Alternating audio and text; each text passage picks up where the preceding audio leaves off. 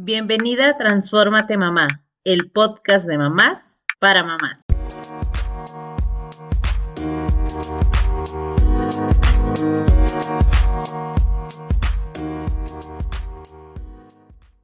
El divorcio o la separación de la pareja podría parecer que estás caminando por un túnel. Al inicio es oscuro y sientes miedo. Como vas avanzando, logras ver la luz. Es un proceso de sanación, de mirarte, de renacer y lograr una transformación. El día de hoy hablaremos de divorcio sin dañar a los hijos. Bienvenidas Carla y Marisol. ¿Ustedes qué opinan de la frase en las buenas y en las malas hasta que la muerte los separe? Híjole, que una frase muy romántica, ¿no? Pero que cómo puede dañar también. Creo que, que es esa frase que puede hacer que te quedes en esas relaciones literal hasta que la muerte te separe y a veces soportar cuántas mujeres hoy en día no hay que soportan esos golpes que al final terminan en, en, arrebatarles la vida, ¿verdad? Eh, aguantan violencia doméstica entonces es, es pensar un poquito más, o sea, dejar de romantizar esa frase y decir, bueno, ¿hasta dónde sí voy a decidir estar en esta relación y, y, hasta, hasta dónde, ¿verdad? ¿Qué tanto voy a permitir? Muchas veces, muchísimas veces podemos también escuchar que no, es que por mis hijos. Y entonces estás ahí en una relación en donde sufren violencia, mm, no solamente física, ¿verdad? Porque a veces, no, pero nunca me ha pegado, nunca me ha puesto una mano encima.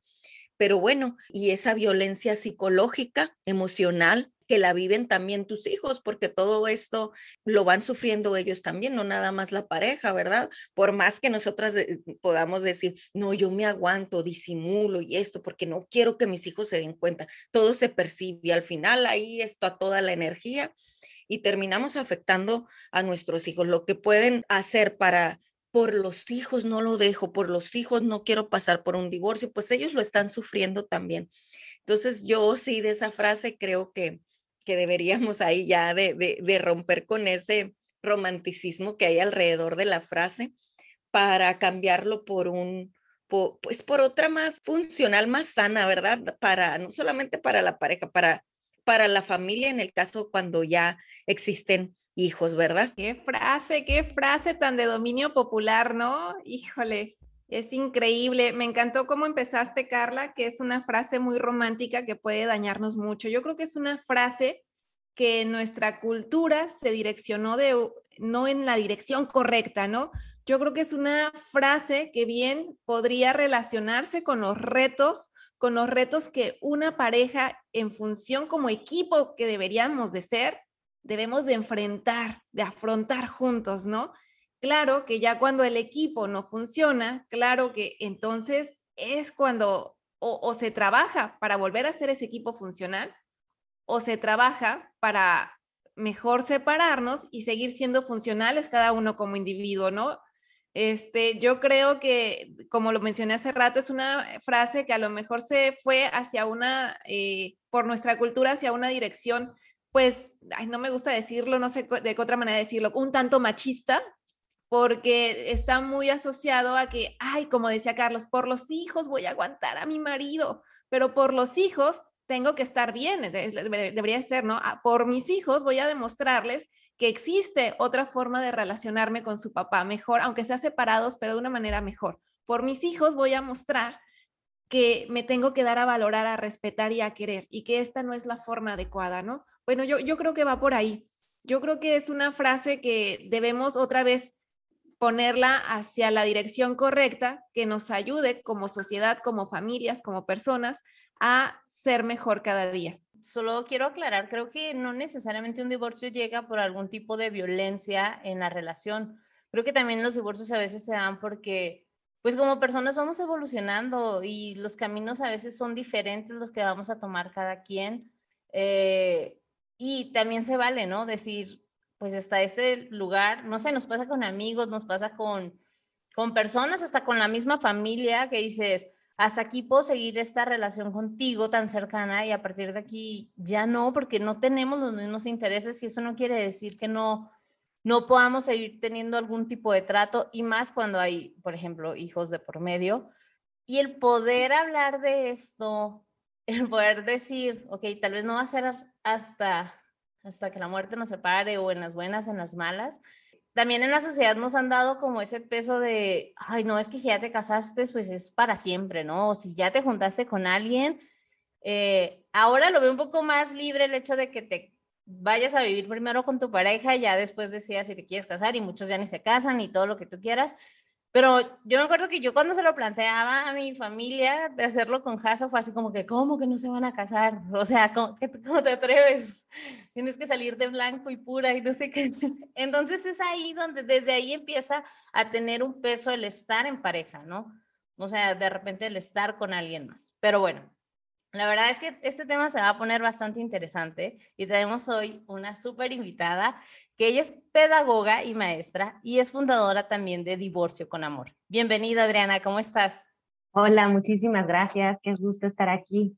Bueno, esta frase eh, nos persiguió, persigue a las mujeres y a los hombres, sobre todo a las mujeres que nos queremos divorciar, porque es una creencia totalmente eh, sembrada en nuestro inconsciente y, que nos acompañado y que nos ha acompañado de, pues, de toda la vida, ¿no? Entonces, eh, cambiar esta creencia, soltarla y sustituirla por otra, es todo un, trabajo personal muy importante que no todo el mundo está dispuesto a hacer, ¿no? Entonces, eh, me, me, parece a mí que es una limitante hoy en día porque eh, creo que es, en mi opinión, creo que como sociedad necesitamos reaprender para poder enseñar a nuestros hijos de una manera diferente, porque si no, em, estamos limitándoles a, que una pareja, lo importante no es, o la familia, lo importante no es lo que hay en esa relación o lo que pasa bajo ese techo, sino los años que pasan juntos, para siempre. Entonces, ¿cuál es lo importante? ¿El tiempo o verdaderamente lo que sucede entre estas dos personas, el cómo interactúan estas personas que están viviendo juntos. Entonces, creo que tenemos conceptos que revisar como padres mucho más, con mucha más responsabilidad, para poder sembrar en nuestros hijos, eh, en su inconsciente, algo diferente, porque si no tomamos ni siquiera conciencia nosotros como adultos, de manera inconsciente ya les estamos enseñando todo el tiempo. Entonces, tomar conciencia en estos conceptos tan relevantes o en estas frases que de pronto soltamos sin siquiera pensarlas, eh, eh, lleva muchísimo peso para, para ellos, ¿no? Entonces, creo que son creencias que, que hoy en día, que además los divorcios están cada vez eh, estadísticamente mm, pues más elevados, con mucha más razón, revisarlas, porque verdaderamente yo puedo decirles que me divorcié y fue una creencia que me perseguía junto con otras que no me dejaba sentir verdaderamente conectar conmigo. Eh, hasta que trabajo y trabajo y trabajo en mí, me doy cuenta que verdaderamente eso ya no, no, no se alinea ni siquiera a quién es Adriana. O sea, eso se alineó en su momento a mis generaciones de arriba y las honro y lo agradezco, pero hoy a mí eso ya no me funciona, a mí me estaba limitando. Y a mí, si yo no hubiera hecho este trabajo personal no solo me hubiera eh, limitado a mí, sino también a mis, a mis siguientes generaciones. Entonces, eh, pienso que, estamos en el mejor momento, cada uno en el momento en el que despierte, para poder ir revisando estas creencias. Es bastante interesante el cómo, cómo tú lo, lo compartes y es cierto, es algo que, que de alguna manera lo decimos, ¿no? Hasta de manera personal, o sea, pensar en divorcio o demás es como, no sé, te hacen o te han hecho creer que es como si fracasaras en algo, ¿no? Como si no le, o como si no le echaste las suficientes ganas a algo. Así como, ya hiciste todo lo posible porque eso no suceda, pero ya fuiste a terapia, pero ya hablaron, ya hicieron esto, ya, o sea, no sé. Y está bien querer buscar soluciones, no, no digo que no esté bien, simplemente es que a veces tiene tanto peso esas cosas que nos dicen que tal vez lo seguimos dejando o demás, ¿no? Entonces, ¿cómo nos atrevemos a hablar también con nuestra pareja de un divorcio? Bueno, yo creo que está muy estigmatizado el tema del divorcio, porque el divorcio ya es como, cuando tocas el divorcio es como, no, todo es por el divorcio. Mis hijos están mal, no, es que es el divorcio. No, es que yo no sé, no sé qué, el divorcio, no encuentro trabajo, es que el divorcio, o sea, todo lo echamos eh, en la bolsa del divorcio. Y eso no es así, o sea, si realmente te pones a revisar qué está sucediendo, habrá situaciones que tengan que ver con el divorcio y habrá otras que tengan que ver con el proceso evolutivo del niño o con mi propio proceso personal como ser humano, o con mis capacidades que yo he decidido desarrollar o no, en este caso, por ejemplo, la comunicación con mi pareja, si yo en, el matrimonio eh, decidí eh, tomarme el tiempo para ir construyendo y desarrollando la comunicación con mi pareja, que parece que se da por sí sola, pero si yo no me di ese tiempo y mi, y mi, relación está cada vez, pues estamos cada vez más desconectados y, y tenemos esta carencia en cuanto a la comunicación, pues claro que va a ser un reto mayor el hablar sobre un tema de divorcio, ¿no? Ya no digas tú hablar del súper o hablar de temas de la colegiatura o hablar de otras cosas que, que de una remodelación de casa o algo como más simple, ¿me explico? Pero creo que sí es importante que, que podamos separar. A ver, una cosa es yo, qué capacidad tengo de, o qué, qué desarrollé la capacidad, eh, mi habilidad de comunicarme con esta persona con la que vivo, sí, no, y ser honesta, no, bueno, ok, entonces ser consciente que esto del divorcio me va a llevar un poco más de trabajo, entonces, o pedir ayuda profesional para poder saber hacerlo diferente, y, y también yo pensaría que, y lo hablo muchas veces, esto que genera un poco de, como de moverse de la zona cómoda en la que estamos pensando todo el tiempo, pero es, ¿por qué creemos que un divorcio se va a resolver en sentarnos una vez con nuestra pareja y ya se resolvió el convenio, el acuerdo, el abogado, todo en una conversación súper linda, súper amistosa y, y, ya, hago tu maleta y te vas, o mi maleta y me voy. Cuando en realidad un matrimonio, cuando si, si ustedes, pues todos, nos casemos o no, sabemos cómo, cómo nos han enseñado a través de Disney, de los libros, de las películas, de los cuentos, cómo es, ¿no? Lo planeas un año antes, reservas la iglesia, miras dónde te vas a casar, qué vestido, con quién no sé qué, te sientas cantidad de veces con tu pareja. Y vivieron felices para siempre. Claro. Entonces, hablas mucho, planeas. Lo mismo es en el divorcio. Creo que hay que reeducarnos en ese, en ese sentido y hay que aprender a planear una separación, planearla desde cómo voy a, a empezar a aprender o a desarrollar mi habilidad para comunicarme con mi marido. Si no la tengo, que muchas, en muchísimas ocasiones cuando llegan a divorcio con amor las parejas o las personas, es como, es que estamos tan desconectados, primero de mí mismo y luego del otro, que no es que no hay manera, ya no nos escuchamos, nunca nos escuchamos quizá, o a lo mejor en este punto ya no nos escuchamos. Entonces, sí ser muy conscientes de, de, de no caer todo con el tema de, ahí es que el divorcio, sino darnos cuenta de cómo hemos venido trabajando o no en esta relación que tenemos con esta pareja y desde ahí decir, bueno, esto es lo que tengo hoy, ¿cómo puedo con esto eh, sentarme a hablar con él? ¿No? ¿En qué momento es el mejor momento? Eh, quizá hay parejas que en las vacaciones es cuando más relajados están y se pueden tocar estos temas, pero una cosa muy importante que yo veo cuando vas a hablar con la pareja es que tú primero sepas el para qué quiero hablar con él sobre este tema para yo eh, compartirle mi sentir y que yo pueda escuchar lo que él puede estar sintiendo, si es igual o solo es una percepción mía.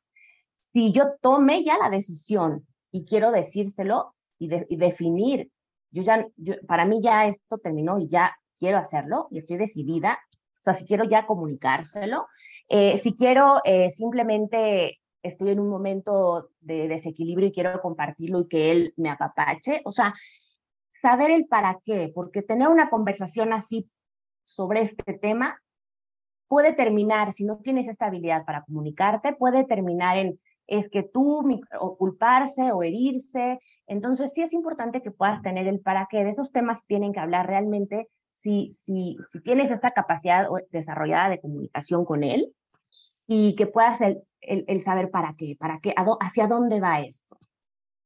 Yo tengo una pregunta aquí. Por ejemplo, tú dices, eh, bueno, es que me imagino alguna pareja que esté en este proceso de ya, de donde los dos están, como dices, se aborda, o sea, superados emocionalmente de tal manera que no se pueden comunicar. ¿Cómo se podría empezar a ponerse de acuerdo de, no sé, se están peleando y va, divorcio, sí, divorcio, ¿no? Pero, ok, ya, ya lo, ya lo, lo mencionaron en un enojo, lo mencionaron varios, varias veces. ¿En qué momento pueden ellos decir, a ver, vamos a sentarnos, que, no sé, es que me imagino que a veces la emoción es tan fuerte y cuesta tanto trabajo comunicarse, ese autocontrol que, que tanto nos hace falta a muchos. Entonces, en medio de esta separación o de este inicio de, de tomar la decisión si, si sí o si no, ¿qué le podrías tú decir a las parejas? ¿Sabes qué? Empieza por aquí, para ver si sí es factible, si no, ¿cuál sería como ese primer paso si ya están en medio de este eh, no sé, de este caos de, discusiones? Bueno, a veces se cree que solamente tenía, o sea, cuando tienes una pareja eh, en donde discutes y te peleas, eh, va a haber un divorcio como consecuencia, pero en realidad no, o sea, a veces ni siquiera te peleas, ¿eh? Y puedes estar conviviendo con él o con ella y no hay gritos, no hay sombrerazos, simplemente es una indiferencia absoluta o no, y es solo una amistad, ¿no? O sea, hay como diferentes casos. También este es un, estigma, una creencia en donde solo cuando se pelean hay un divorcio, ¿no? Entonces, pero yo creo que una de las cosas que, que, que me parece a mí fundamentales es que puedan tomar terapia juntos.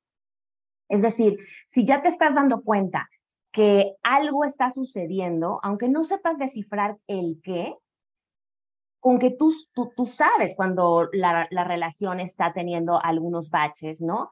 Eh, en donde tú ya no estás logrando eh, transmitir ese mensaje a él o él a ti, ¿no? Y, ya se están eh, separando emocionalmente, ¿no? Ya a lo mejor duermen en habitaciones separadas, ya a lo mejor mm, prefieren, en vez de discutir, pues decir que sí para todo, o sea, tú en el fondo sabes cuando algo está sucediendo. Quizá en ese momento plantear la posibilidad de ir a, ayuda profesional. Eso no quiere decir, y también esa es una creencia, que las personas que van a terapia tienen que ir a terapia de pareja para resolver su matrimonio. No, o sea, podrían ir perfectamente a terapia de pareja para evolucionar como pareja, para evolucionar como individuos, eh, para hacer un trabajo interno y darse cuenta que lo que está sucediendo bajo ese mismo techo es que ninguno de los dos está satisfecho con sí mismo, o sea, ni siquiera tiene que ver con el otro.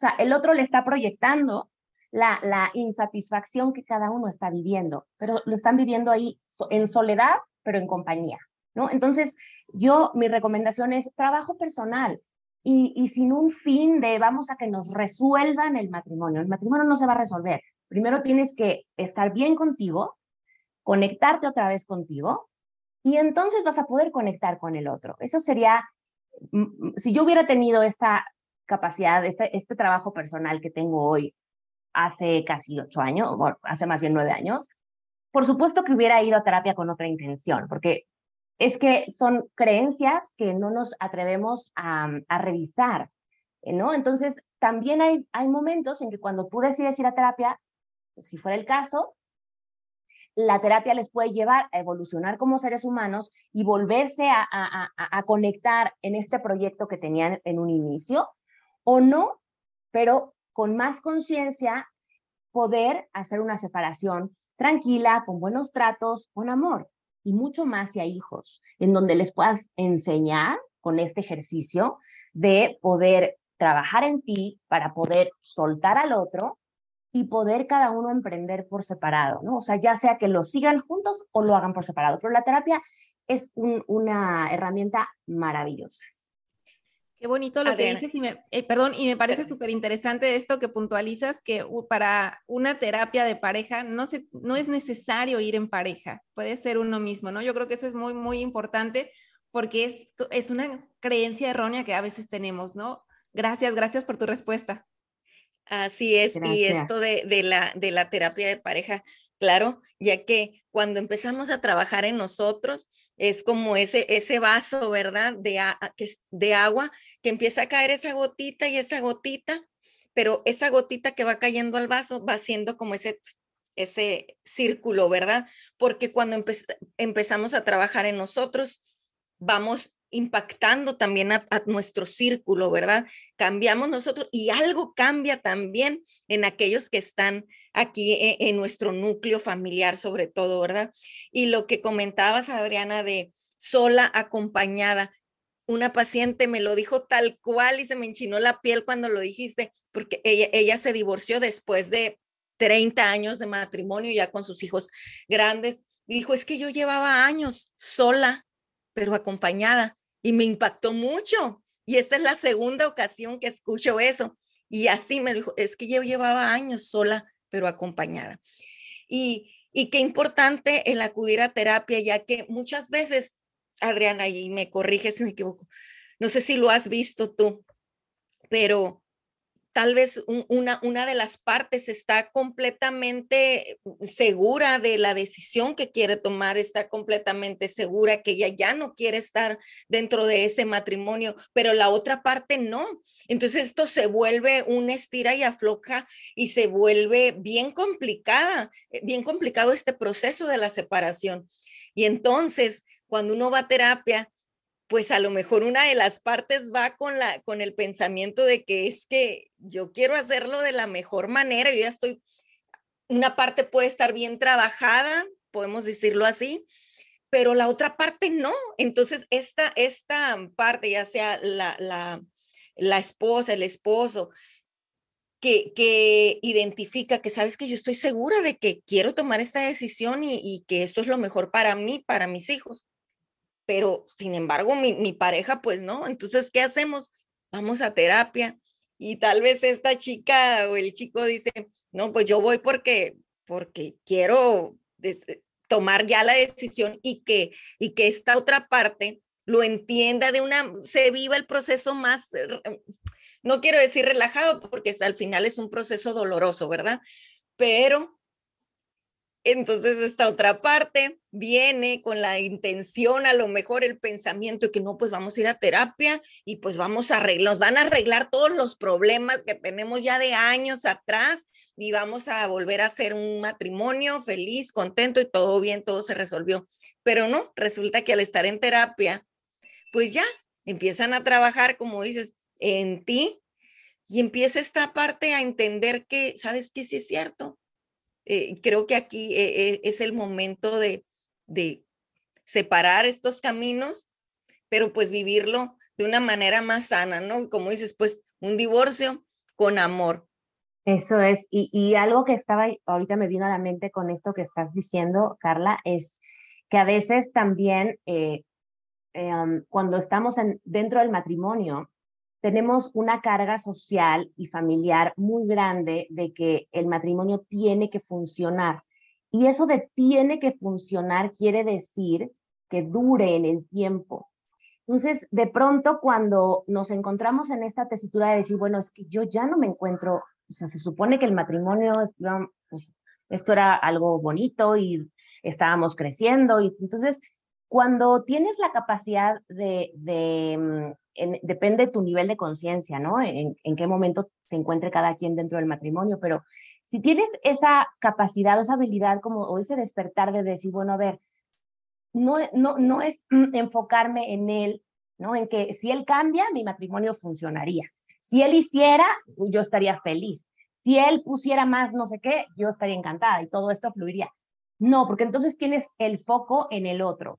¿No? Para quien no quiera hacer terapia porque tenga también creencias que revisar, lo que pueden hacer es ir trabajando internamente dentro del matrimonio.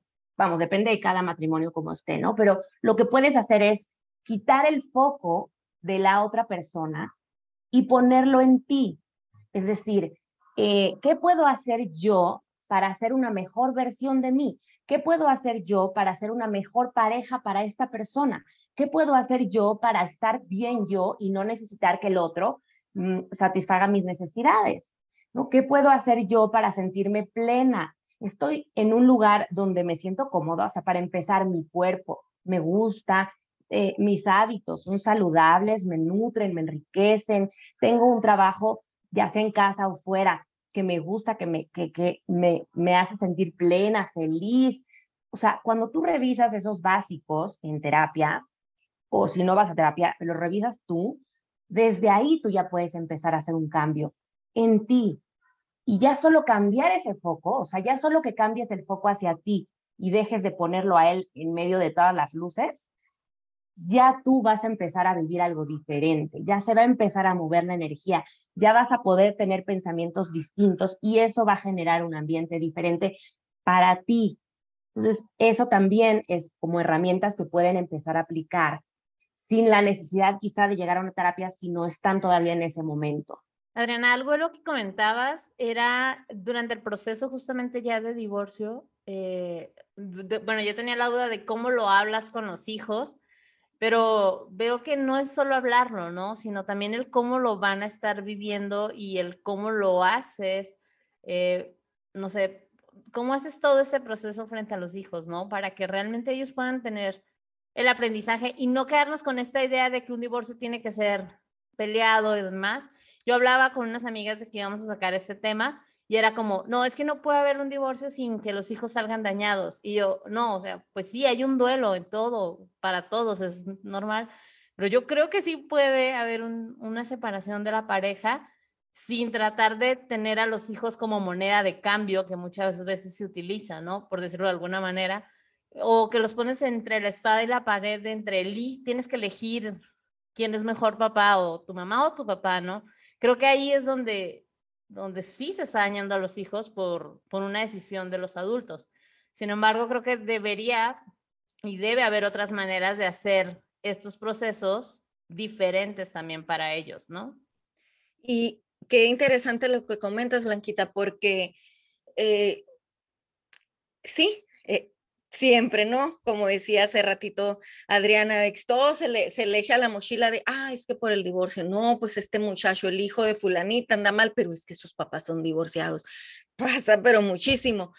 Pero al final tenemos que también pensar que pues a los hijos no los podemos meter en una burbuja y parte, si les toca a ellos vivir e, este proceso, ¿verdad? O esa situación del divorcio de los padres, sí, tal vez es, es difícil, pero va, va, también a influir mucho cómo lo vivan, cómo lo sufran, cómo vivan su duelo. Eh, va a depender muchísimo de, de cómo lo están, cómo están tomando las decisiones papá y mamá, ¿verdad? Cómo, cómo están viviendo ese proceso. Y sí, no quiere decir de que, ay, ya todo súper bien, es que mis papás lo están haciendo con, con, con la mejor armonía y todo, y yo contento. Pues no, pero, pero hay que enseñarles a los hijos también a aprender, a crecer de situaciones difíciles, a vivir sus propios duelos. A mamá, también muéstrate vulnerable, también muéstrate que, que, que también te duele, ¿verdad? Porque me acuerdo también de, de algún otro, otro caso en donde esta mamá estaba pasando por el divorcio, pero ¿qué hizo ella? La mayor parte del tiempo era querer cubrir esos problemas que tenía con su esposo y los hijos pues estaban en una creencia de que todo súper bien y toma la que les cae como un balde de agua fría. Entonces, eh, los hijos estaban como muy en contra de, de mamá porque ella siempre se mostraba fuerte, y, pero ella estaba sufriendo. Entonces yo le dije, a ver, Tú te has mostrado de esta manera como te estás mostrando conmigo, con ellos. Te has mostrado que te duele, les has dicho que, que lo sufres también. No, pues no. Entonces, te invito a que lo platiques con ellos también y te muestres también con esta vulnerabilidad.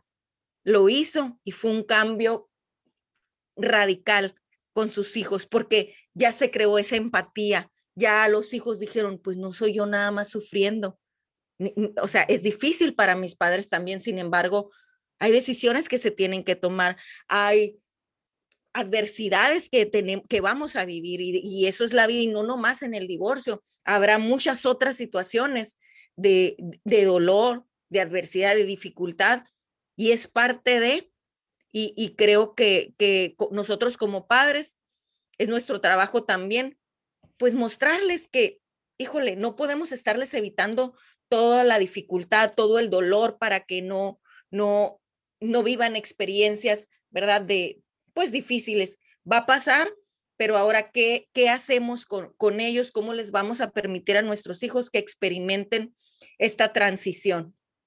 ¿Qué opinas, Adrianita, al respecto? Eh, yo insistiría en, en reeducarnos como sociedad estemos eh, por divorciarnos o no divorciados o como esté nuestra, nuestro estado civil, es importante que como sociedad mm, reeduquemos y, revisemos nuestros pensamientos acerca del divorcio. Toda esta percepción que tenemos de, este concepto que, que, que trae muchísima carga emocional todavía y muchísimo estigma de, eh, de achacarle todo lo negativo al divorcio. Y a mí me gusta hacer como esta analogía porque pareciera que eh, las personas que están casadas y los hijos que están viviendo bajo el mismo techo con mamá y papá, ya solo por tener una, o sea, ya solo por vivir en el mismo techo y tener, estar casados o no casados, pero vivir en el mismo techo, ya es como una garantía mental, porque eso es mental, que eso no es real, eso es un invento de nuestra cabeza. Pareciera que eso ya es garantía de que nuestros hijos crezcan sanos emocional, físicamente, mentalmente, espiritualmente. Los papás se lleven como se lleven, se hablen como se hablen, estén o no estén, o estén presentes pero de alma vacía, o sea, pareciera que es así, o sea, y, si lo preguntas a quien sea, es como, no, bueno, es que sus papás viven juntos, pero eso no es garantía de absolutamente nada. Entonces, eh, yo, mi invitación siempre es, revisa lo que estás diciendo, o sea, verdaderamente el que vivas bajo el mismo techo es la garantía en que tu hijo va a crecer así, y el que vivan bajo dos techos, la garantía es que van a crecer eh, con, un, con un daño porque viven bajo dos techos distintos. Entonces, ahí es donde la gente se queda como, bueno, no, no, no, ¿verdad? No. Entonces es como invitación a pensar eso que estamos diciendo y que pregonamos por todos lados, en donde el matrimonio está genial para los niños y el divorcio está pésimo para los niños, ¿no? Aquí yo diría que el divorcio en sí no es lo que daña a los hijos. Lo que verdaderamente daña a los hijos es cómo lo hacemos los papás que nos divorciamos. Y yo como les digo a mis hijas, no, tu papá y tu mamá no estamos divorciados. Papá y mamá están más unidos que nunca. Los que estamos divorciados fuimos los que nos casamos. ¿Ves en esta foto mi matrimonio con papá? La novia, el novio, nosotros como pareja, eh, esposos, nos divorciamos, ya nos separamos, terminamos de estar juntos.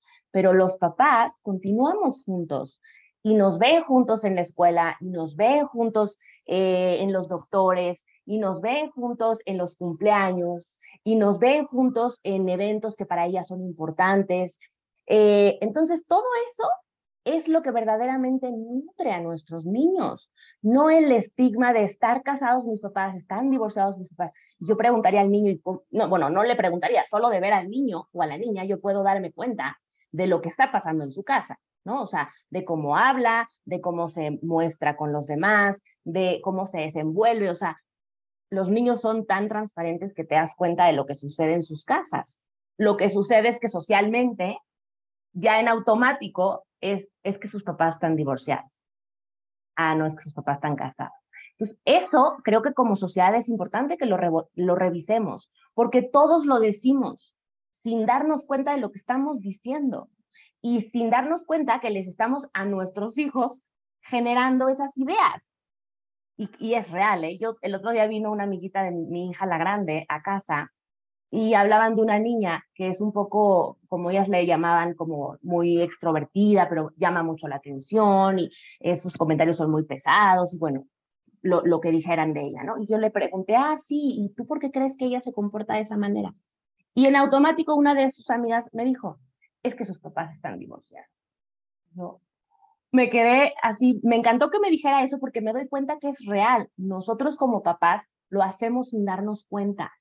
Y yo si le hubiera rascado más, no, ella no sabría de lo que me está hablando. O sea, y ella tendría que hacer un, una elaboración en su cabeza para darse cuenta de lo que me está diciendo. Y seguro ella, como niña lista que son, me hubiera dicho, pues no tiene nada que ver, ¿no? Porque a lo mejor mis papás están juntos y ni se demuestran amor, ni son un equipo, ni se, vamos, ni se llevan bien o se ignoran o, a lo mejor tienen otras parejas, qué sé yo, me explico, pero entonces yo creo que eh, eh, resumiendo es reeducarnos como sociedad para poder hablarlo.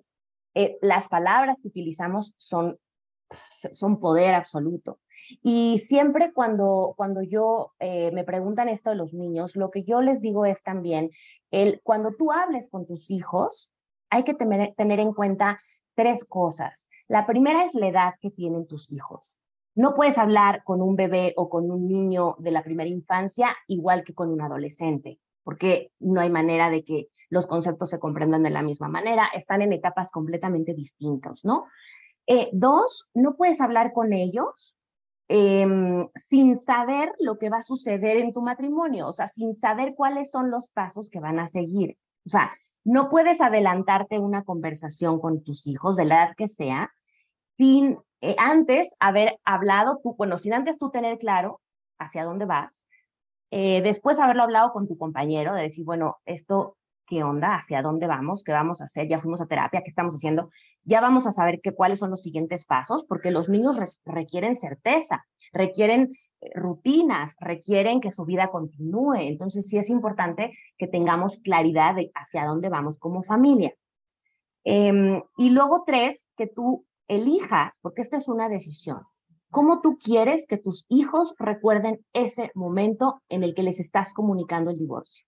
Si tú quieres que sea un drama y que lo recuerden como no es que esto fue una acabose porque, o sea, me lo manejaron como lo peor que le va a pasar a mi mamá porque mi papá no se quiere divorciar y ella sí, entonces les cuentan toda la historia y los hacen y los involucran y hacen un ambiente en casa desagradable y los niños están ahí sin entender y los papás emocionados.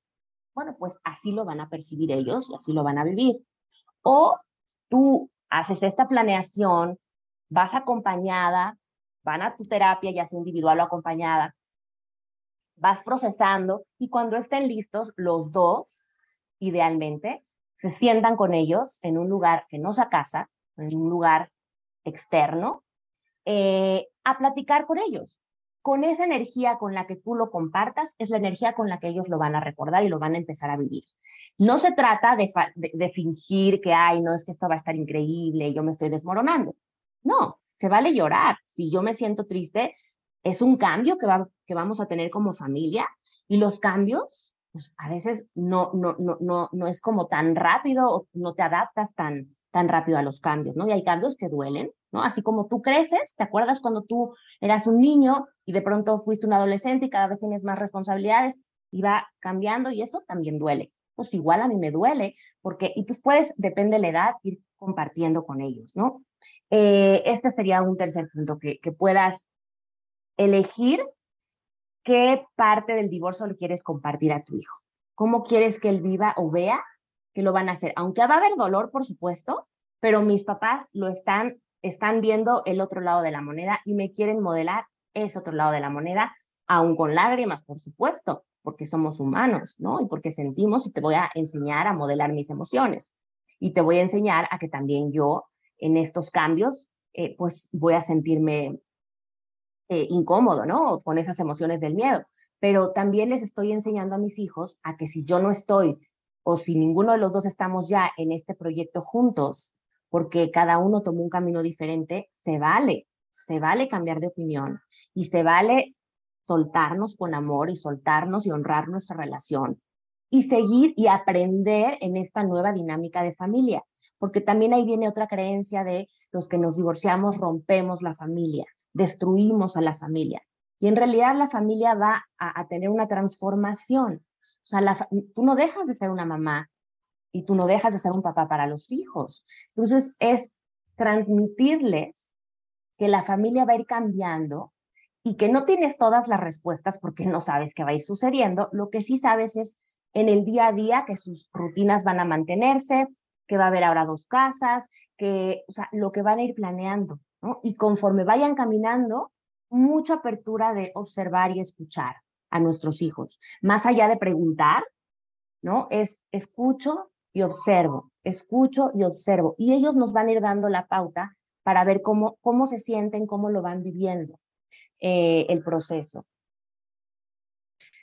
Adriana, ¿y qué, qué, qué le dirías a, la, a alguna mujer que nos esté por aquí escuchando y esté pasando tal vez por esta situación que todavía no da el paso a lo mejor de tomar la decisión o que tal vez se le hace tan difícil porque tal vez ella eh, está desde un punto en el que pueda decir, estoy dispuesta a vivirlo, a, pasar esta transición eh, con, con amor, vaya, a vivir un divorcio con amor, tengo la disposición, pero la otra parte, pero ahora sí que para nada, qué difícil, qué difícil cuando una de las partes está con esta disposición, ¿verdad? De hacerlo bien, tal vez de ir a, tomar terapia, de, sentarse a, platicarlo ya calmada, sin que las emociones estén tal vez dominando, ¿verdad? Y, tomar emociones, eh, perdón, tomar decisiones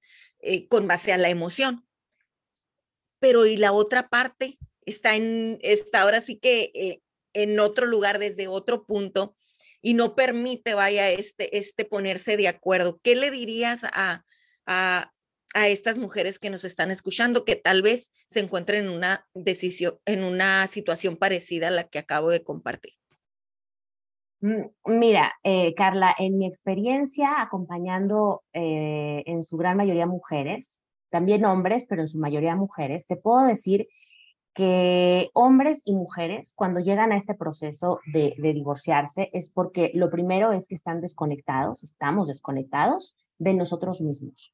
Entonces, a estas mujeres a las cuales me estás mencionando, eh, seguramente hay una desconexión con ellas mismas. Entonces, eh, creo que una herramienta que puede ayudarles antes de tomar decisiones, porque tomar decisiones desde la emoción eh, pues no es, lo, no es lo ideal, porque te estás dejando llevar por historias que te está contando tu mente y por emociones que estás sintiendo en ese momento. Entonces, lo mejor es eh, que pase el tiempo para que puedan ir acomodándose estas emociones, pero sí buscar la manera de conectar contigo. ¿Y cómo? Bueno, pues dejaste de ser tú, simplemente. Es decir, volver a conectar contigo quiere decir saber quién eres, conocerte, em, reinventarte. Em, realmente, antes de poder tomar esas decisiones, hacer un, una autoindagación y un examen de conciencia contigo misma, de decir, a ver, yo hace, llevo 10 años de casada. Antes de casarme, ¿cómo era? ¿Qué me gustaba? ¿Soñaba con la vida que tengo hoy? Eh, en qué imaginaba, ¿Cuál era, cuáles eran mis sueños, qué me prometí yo saliendo de, la carrera. Eh, eh, no sé, hice los viajes que quería, o sea, revisar verdaderamente quién era esa mujer. Porque yo te apuesto que la mayoría, si no es que todas las mujeres que estamos en esta tesitura de me divorcio, no me divorcio, me divorcio, no me divorcio, es porque hay una desconexión profunda con ellas mismas, porque están insatisfechas con su vida en general, eh, o muy particular con ciertos puntos que necesitan hacer como un refresh, ¿no? Pero, pero desde la conciencia, o sea, desde saber quiénes son. Y se vale, a lo mejor, bueno, seguro en el camino hemos ido cambiando. Lo que pasa es que una cosa es cambiar y otra cosa es anularte. Y esto sucede mucho cuando somos mamás que nos anulamos esa parte de mujer, de sueños, de profesional, de profesionista, de viajera, de exploradora, de atrevida, de, ¿no? Mujer, hasta la parte sexual, o sea, toda esta parte de mujer la tenemos anulada. Nos enfocamos en la parte de mamá, la maternidad.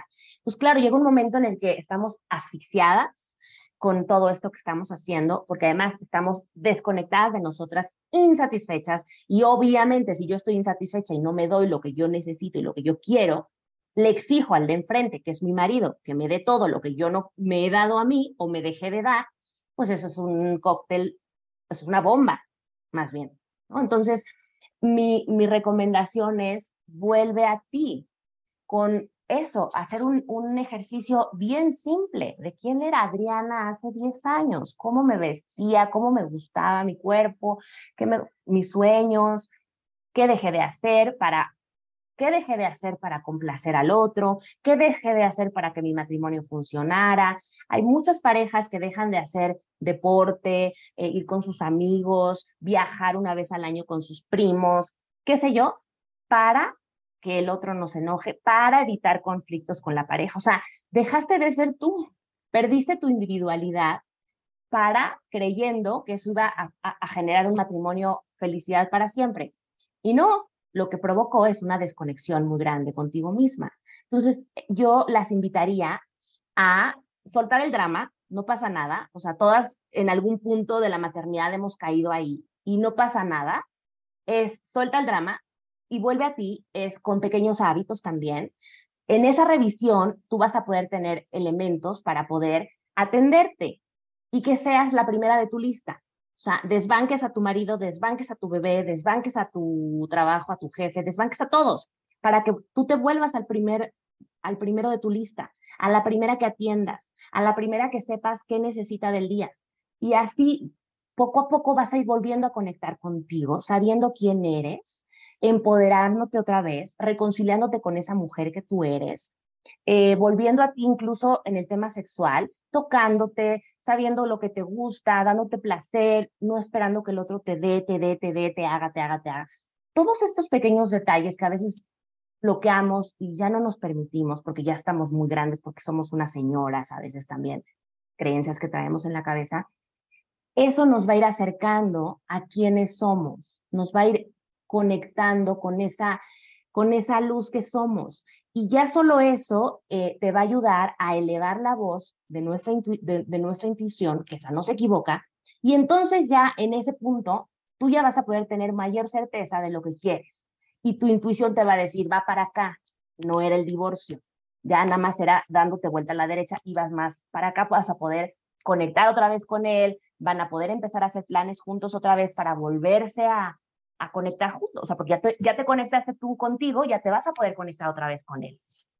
O no, y tu intuición te va a decir, y es el divorcio, pero ya estoy entera, ya estoy conmigo, ya sé que va a doler, pero me voy a tener a mí para, para contenerme la primera y voy a pedir ayuda, voy a armar mi red de apoyo, voy a buscar un terapeuta, voy a soltar a las personas que en mi vida me están generando toxicidad, porque en este momento tengo poca energía y necesito cuidar de mí. Entonces suelto a las personas que en este momento, no para siempre, en este momento a lo mejor no me están sumando y me, deshago de estas personas y mi objetivo es seguir nutriéndome porque esto se va, o sea, porque este túnel pues tiene sus retos.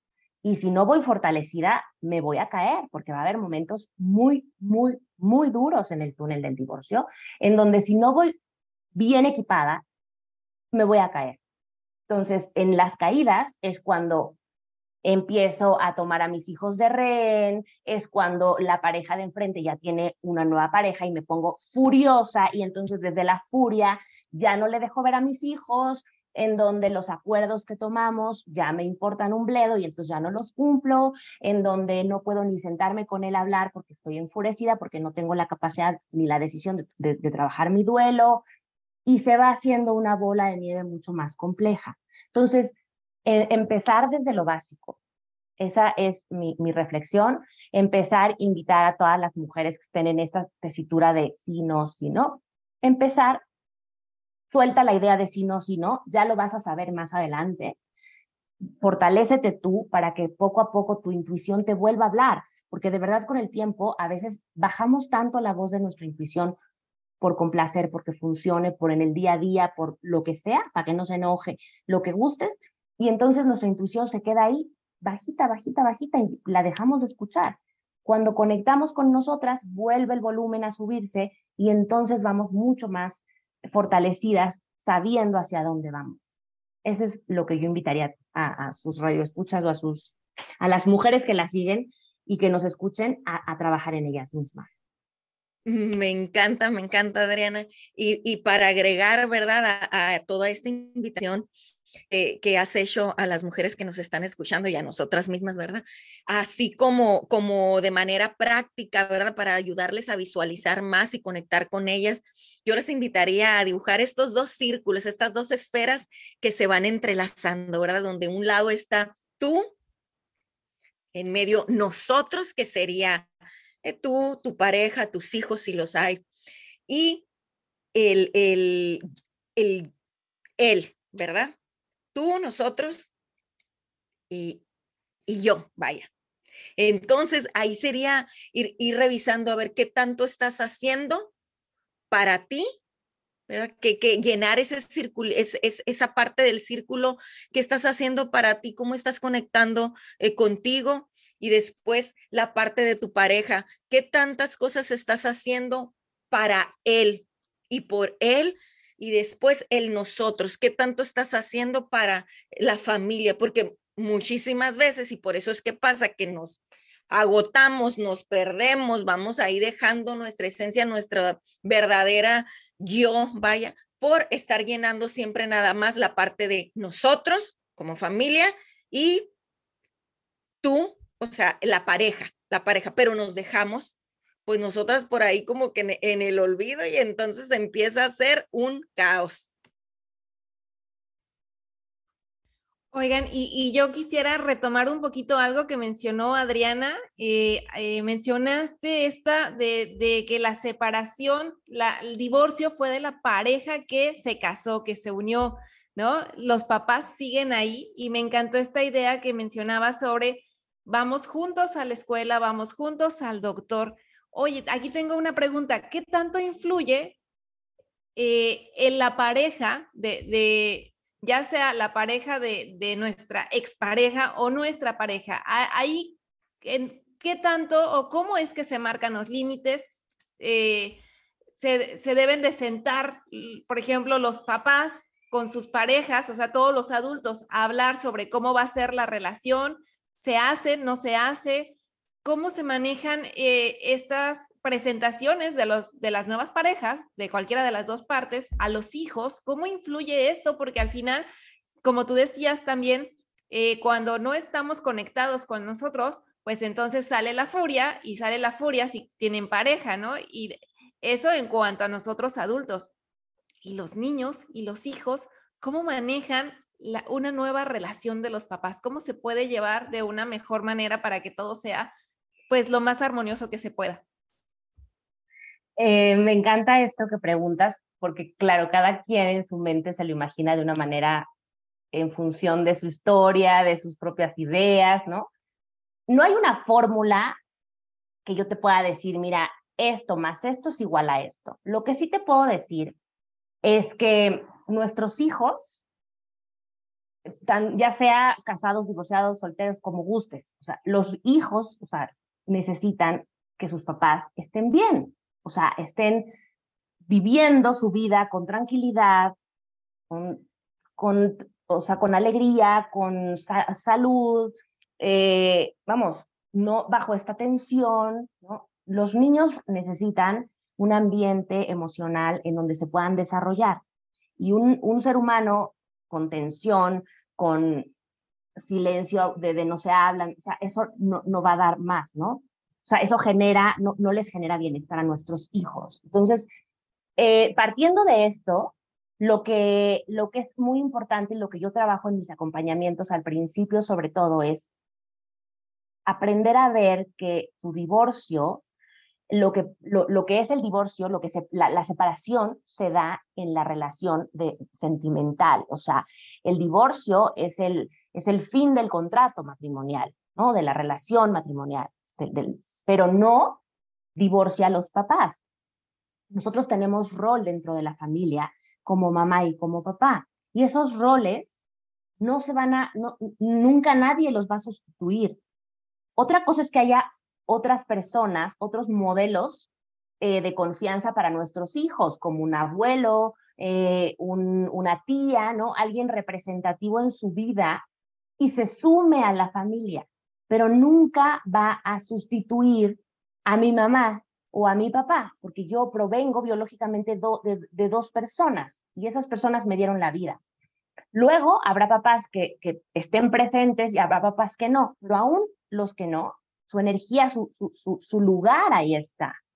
Entonces, eh, partiendo también de ahí, eh, eh, entonces lo, lo, que yo hago es que aprendamos a distinguir ¿Qué de lo que yo, qué de lo que me está limitando en la conversación con, con el papá de mis hijos es mío y yo lo tengo que trabajar porque es de mi duelo y estoy y, no hay manera de que avance yo en esta conversación o en este acuerdo porque estoy, estoy enojadísima porque él ya está fascinado de la vida y yo sigo aquí mm, enojadísima porque en un año él ya tiene una pareja y en un año yo no tengo, yo sigo en las mismas.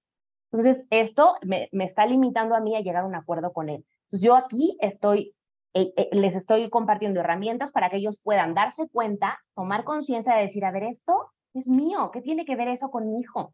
¿Qué tiene que ver eso con que mi hijo se vaya de vacaciones con su papá y su familia? Nada, es mío, entonces yo lo trabajo. Entonces, esa separación es bien importante, que, que, se cachen cada vez más, tomen conciencia de decir, esto es de mi duelo, y me doy cuenta que todavía me queda trabajo y esto es de la pareja parental. ¿no? Entonces, lo que queda de, este proyecto familiar, pues es la familia, ¿no? Los papás, y como papás hay que aprender eh, a, a, trabajar en equipo. Y ojo, no quiere decir que todo lo que hacíamos de papás antes lo tenemos que seguir haciendo de papás después. No, porque antes éramos papás y esposos. Ahora ya solo somos papás. Entonces nuestros hijos necesitan a dos papás eh, independientes, con, eh, felices, sanos, tal, desde sus dos trincheras cada uno, ¿no? Desde su cada quien desde su casa. Pero sí requieren que nos pongamos de acuerdo, que logremos eh, sanar esto del duelo, cada quien a su manera para que puedan, o cada quien a su ritmo y cada quien desde su propia conciencia para que no dañemos a nuestros hijos con nuestro propio dolor, ¿no? Y luego también en la medida en la que tú cambies tu percepción del divorcio. O sea, si yo eh, eh, con mi trabajo personal me voy dando cuenta que un divorcio le voy quitando etiquetas. A ver, un divorcio, ¿por qué es un fracaso? Un divorcio me dijeron que em, si yo me divorciaba iba a ser una mujer que nadie más iba a querer. Si me divorciaba me iba a quedar sola. Si me divorciaba me iba a quedar sin familia. O sea, si yo voy revisando todas estas etiquetas que yo le he puesto al divorcio, le puedo ir quitando estas etiquetas y me voy dando cuenta que yo puedo ir construyendo el divorcio que yo quiera para mí. ¿no? Y, entonces esto también va a ayudar a, tomar conciencia de que cuando lleguen nuevas personas a la vida de cada uno, nuestros hijos puedan eh, verlo como alguien que se suma a su vida. Esto ya es, esto es complejo, pero no es imposible. Por supuesto que es totalmente viable eh, nuestros hijos lo ven con, la con mucha naturalidad si nosotros se los permitimos. Si nosotros les ponemos el juicio, el, la etiqueta, el drama, nuestros hijos lo van a ver así, ¿eh? Y nuestros hijos van a, a, usar nuestras palabras cuando estén con papá o a usar nuestras palabras cuando estén con la pareja nueva o con el hermano o con... ¿No? Entonces es bien importante que hagan un trabajo interno para poder separar este duelo que no contamine mi nueva vida, porque mi nueva vida hoy es estar soltera, mi nueva vida y aceptarla y disfrutarla. Y también tendré alguna pareja si lo decido, y tendré novio, y tendré, o me casaré, lo que cada quien decida. Pero sin, sin adelantarte en los pasos, es importante que tú puedas ir trabajando esos conceptos para que tú puedas ir respondiendo, porque en el camino hay muchas preguntas también de nuestros hijos. Entonces, para que tengas la capacidad y la sabiduría de poderles explicar a ellos, primero te lo tienes que explicar tú a ti misma y elegir que con, con qué conceptos sí vas a comulgar y con qué conceptos no vas a comulgar. Por ejemplo, mis hijas alguna vez me dijeron, eh, su papá se, tiene una pareja con la que vive y tienen un, bebé de, tres añitos. Y cuando ellos eh, venían a mí, me preguntaban, mis hijas me platican y tal, y entonces me decían, mamá, pero es que, ¿por qué dicen? O sea, me preguntaron, ¿él es mi medio hermano o es mi hermano? Oh, es una pregunta súper noble. Y yo les decía, pero ¿por qué crees que te pregunto? ¿Por qué? Eh, ¿Quién te dijo eso? No, primero, ¿de dónde escuchaste esto? Pues ya te van contando, vas indagando y luego también preguntas, ¿y tú qué piensas? ¿Tú qué piensas? ¿Que él es tu hermano o que es tu medio hermano? Entonces les ayudas a ellos solitos, sin tus filtros, sin tus emociones, sin tu duelo no sanado, que ellos vayan sacando los, lo que ellos piensan de naturaleza de porque ellos son amor puro, que ellos te digan, no, pues mamá, es que es, y me lo dijeron, mamá, es que es mi hermano, porque si fuera mi medio hermano, pues, pues como que suena partido, ¿no? Como que suena como a la mitad, como que suena cortado, y la verdad, pues es un bebé. O sea, así, entonces tú, claro, yo pienso que si fuera tu medio hermano, y le explico, porque yo quiero decírselo yo antes de que se lo digan los demás, o si ya se lo dijeron los demás, que también la información venga de su mamá.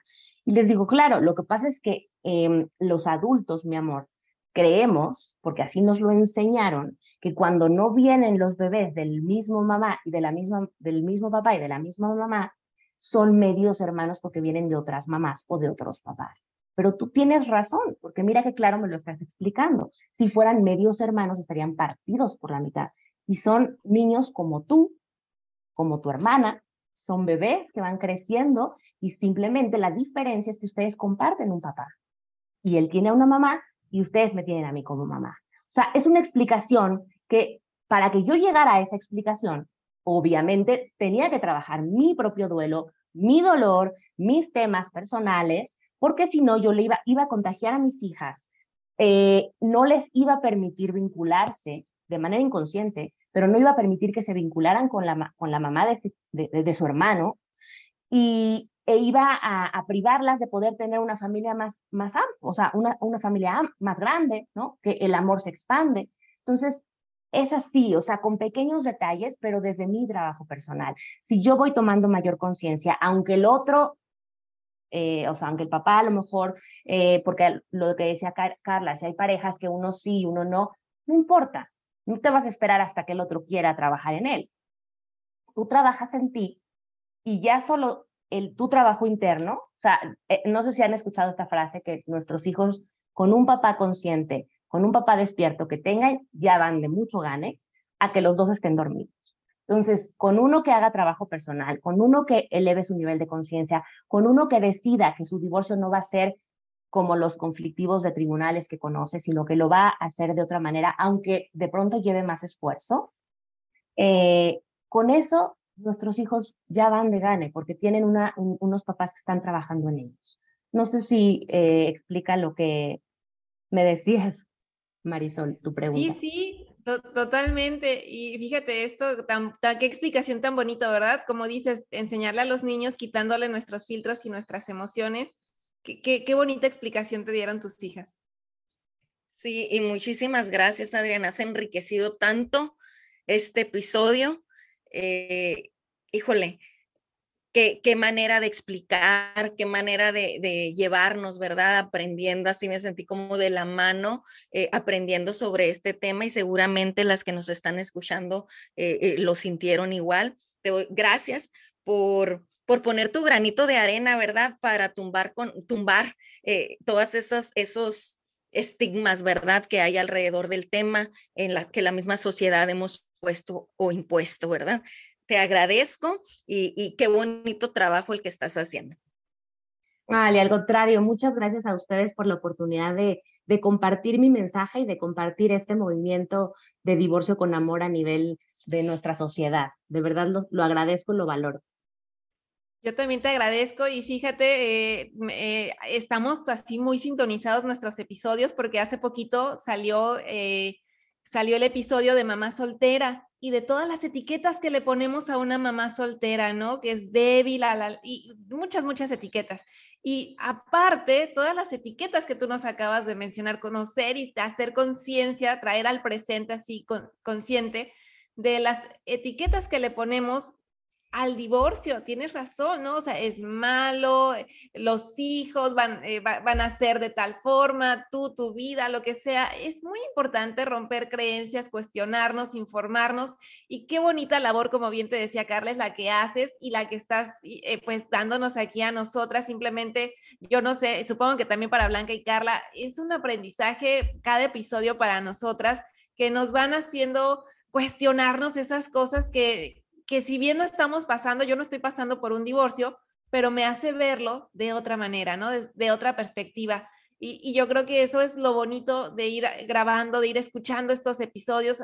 Así que a todas las que nos escuchan, por favor, compartan este episodio. No es necesario que se estén divorciando, eh, compártenselo porque es muy importante saberlo, romper etiquetas y como sociedad ir construyendo algo mejor.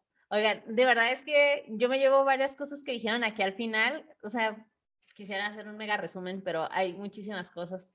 Lo voy a volver a escuchar muchas, muchas veces este audio, porque mi hermana, por ejemplo, eh, ella es hija de otro papá y yo nunca le dije media hermana, ahorita que lo mencionas.